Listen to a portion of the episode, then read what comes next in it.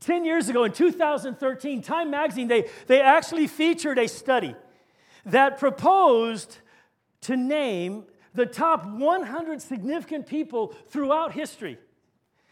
The study was done by some other people, and the authors of that study, they took 9,000 different names and, and they ran them through a computer and did these uh, logarithms and all these other things, and they came up with the 100 most significant people. I'm only going to share with you 10, the top 10. At number 10, it was Thomas Jefferson, Alexander the Great, Aristotle. Number seven was Adolf Hitler. Now, we know it's not based on popularity and, and stuff like that.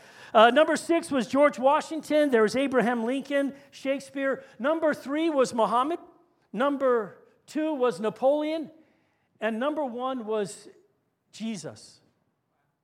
And it's, it's kind of interesting, intriguing that Time magazine would recognize Jesus Christ as the most significant person in history.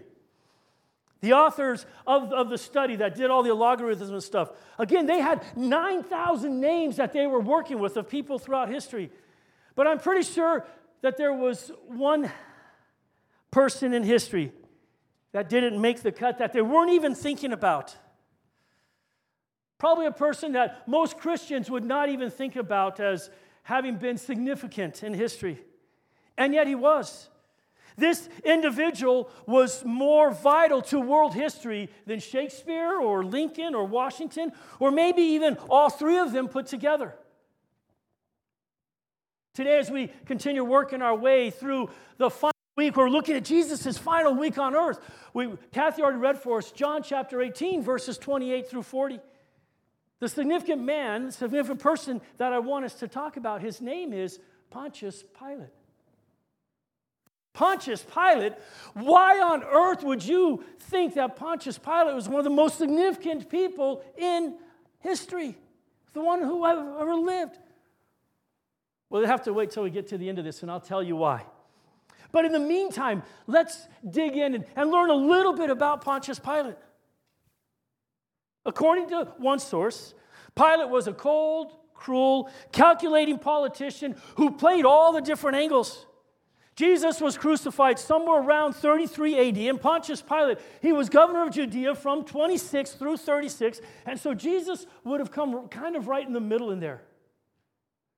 And during his time in office, Pilate had managed to accumulate a large number of enemies, which wasn't hard because he was ruling in Jerusalem. In Jerusalem, it was not an easy place to rule over, to rule in, and stuff like that.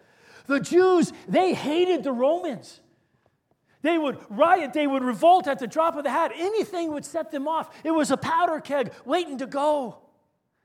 And that's why Pilate made sure that anytime there was a feast day in Jerusalem, where you know all these thousands of Jews are going to gather together, they're going to collect, he always made sure they had hundreds of soldiers that were on hand.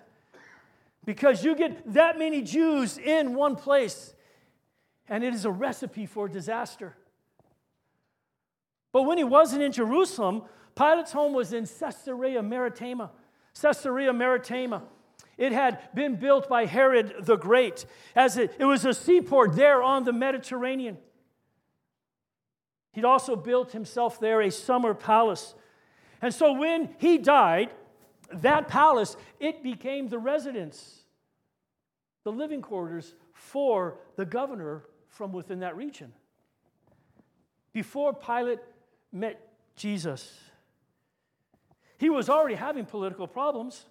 During his governorship, there had already been two revolts there in Judea. On one occasion, some money was taken from the temple treasury to build these aqueducts to, to bring water into Jerusalem. And the Jews, they rioted, and Pilate had them subdued by having many of them clubbed and stabbed to death. Luke chapter 13, verse 1, it may have been referring to this riot when it tells us about the Galileans whose blood Pilate had mingled with their sacrifices. These riots, they put Pilate in jeopardy with Caesar. In 36 AD, Pilate was actually ordered to return back to Rome in order to stand trial for cruelty and oppression particularly on the charge that he had had men executed without a proper trial. And the verdict, the verdict was handed down. Emperor Caligula actually ordered Pilate to take his own life. But that's just the short, that's a, a little bit about this ugly story of the man who had Jesus crucified. See, now, before the time where Jesus stood before Pilate, Pilate could ill afford another revolt. And the Jewish leaders, knowing this, they demanded that Pilate put Jesus to death. You can almost sense the struggle. You can almost sense the, the tension that is going on within Pilate. He's somehow trying to figure out how to avoid executing Jesus. But he's trapped. He's trapped between a rock and a hard place, and he knows it. And he doesn't like it at all. He tells the Jews, You take him and you judge him by your own laws. But they refuse to do it. And so, after interviewing Jesus, he tells the Jews, I find no fault in him. But the Jews, they refuse to back off. They are pressing even harder. In John chapter 19 and verse 12, we are told, From then on, Pilate tried to set Jesus free. But the Jews kept shouting, If you let this man go, you are no friend of Caesar's. Anyone who claims to be a king opposes Caesar. And things are they're quickly getting out of control, they're getting out of hand. Pilate realizes that if he lets Jesus go, he is going to have a revolt on his hands. And he cannot afford that. And so Jesus, Jesus has to die. But before Pilate made that decision, he had this interesting conversation with Jesus, the conversation that Kathy read for us just a little earlier. All Pilate wants to know is if Jesus is a threat to Rome, and so he asks him, Are you the king of the Jews? That's because if Jesus intended to stage an armed revolt, then Pilate could crucify him, no questions asked. But Jesus answers him, My kingdom is not of this world. If it were my servants, they would fight to prevent my arrest by the Jewish leaders. But now my kingdom is from another place. Despite what the Jews believed back then, and what even some Christians believe even still today, Jesus, he did not come to set up an earthly kingdom. That was never part of the plan. There was never going to be an earthly kingdom because Jesus' kingdom, it is not of this world. There is no boundaries, earthly boundaries for it. You can't point, go to a, a spot on the map or point to a, a spot on a globe and say, This is where the kingdom is. That's because Christ's kingdom is not of this world. But if Christ's kingdom is not of this world, then where is it? Well, first, Colossians chapter 1, verse 13 tells us God has delivered us from the domain of darkness and transferred us to the kingdom of his beloved Son. In other words, we, we who are Christians, we who are Christ followers, we are in the kingdom of Christ right now, right here. The kingdom of Christ is us. It's his church, it's his bride.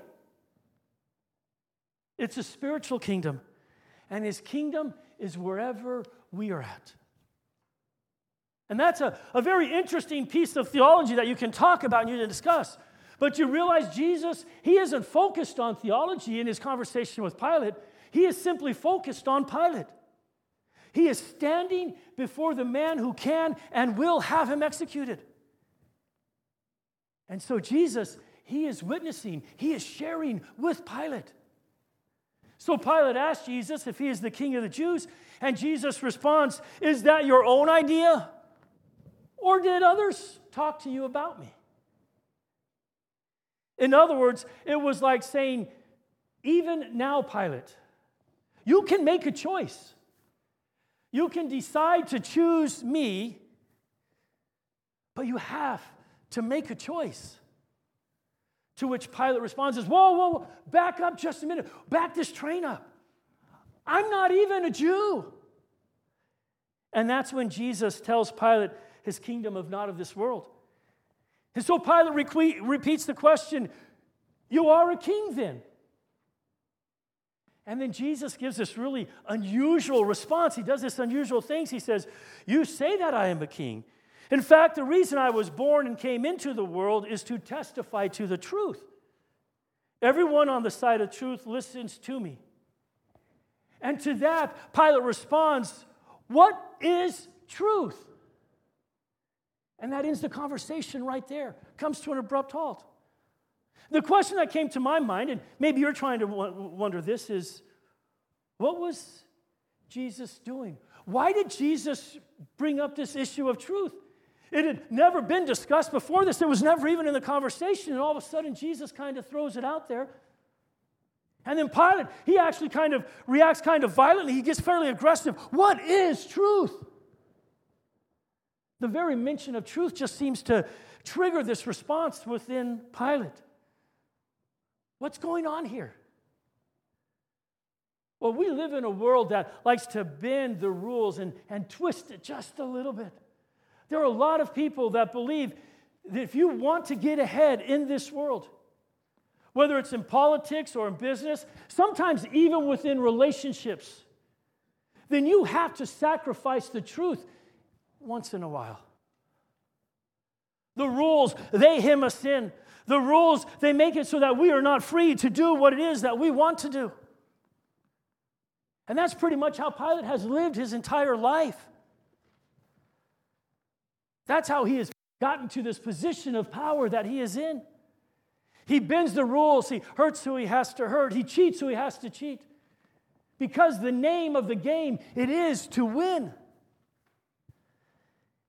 And that's why Jesus came to die on a cross for us. Jesus came as the truth that declared God so loved the world that he gave his one and only Son. Personalize that for a moment. God so loved you that he gave his one and only Son. You see, Jesus came to die for our sins. He died on a cross to cover the things that shame us, the things that we had done wrong. He died to cover our sins because we could not do it. And He did that with His blood. And so that kind of brings me back to the promise I made at the beginning of this message when I promised that I would tell you why I believe that Pilate was one of the most significant men in history.